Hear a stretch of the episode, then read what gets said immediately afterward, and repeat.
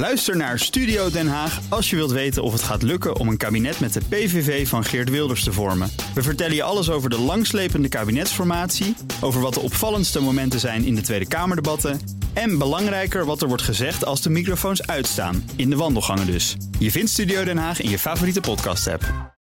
De column van Bernard Hammelburg. In de treinreis die 500 deelnemers aan de klimaattop naar Glasgow maakte, zat natuurlijk een hoop symboliek, vooral de sympathieke knulligheid.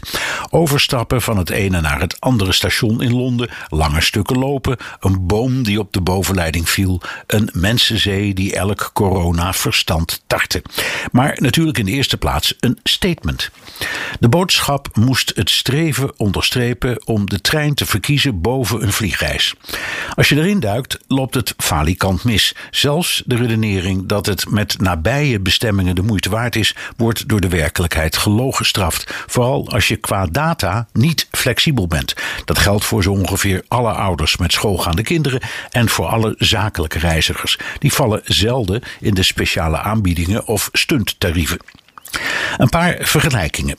Half november naar Parijs, met de trein €240, reistijd 3 of 4 uur. Met het vliegtuig €170, reistijd 1 uur. Retourtje Berlijn, €106, reistijd 6 uur.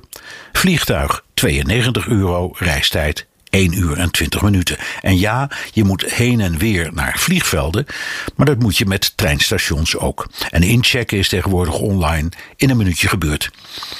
Is dit een pleidooi voor het nemen van korte vluchten? Absoluut niet. Maar om de reiziger voortdurend schuldgevoel op te dringen, omdat hij kiest voor een snel en betaalbaar transportmiddel, is de wereld op zijn kop. In de eerste plaats met het oog op corona. In beide transportmiddelen zit je als haringen in een ton, maar treinen zijn groter en doen er langer over. Ik zit liever 1 dan 6 uur te dicht tegen mijn buurman aan. En dan de prijs. Een treinreis naar Parijs kost een derde meer dan een vliegreis. En wie Glasgow nog eens moet bezoeken, per trein kost dat €209, ook een derde meer dan de €144 voor een vliegretour.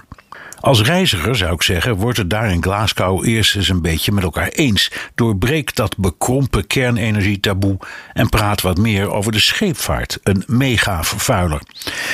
Wat er in het reizigersverhaal vooral niet klopt, is de prijs van een treinkaartje. Zolang, in elk geval financieel, het spoor voor de gebruiker niet spoort, blijft het aanpraten van schuldgevoel aan de reiziger activistisch gedram.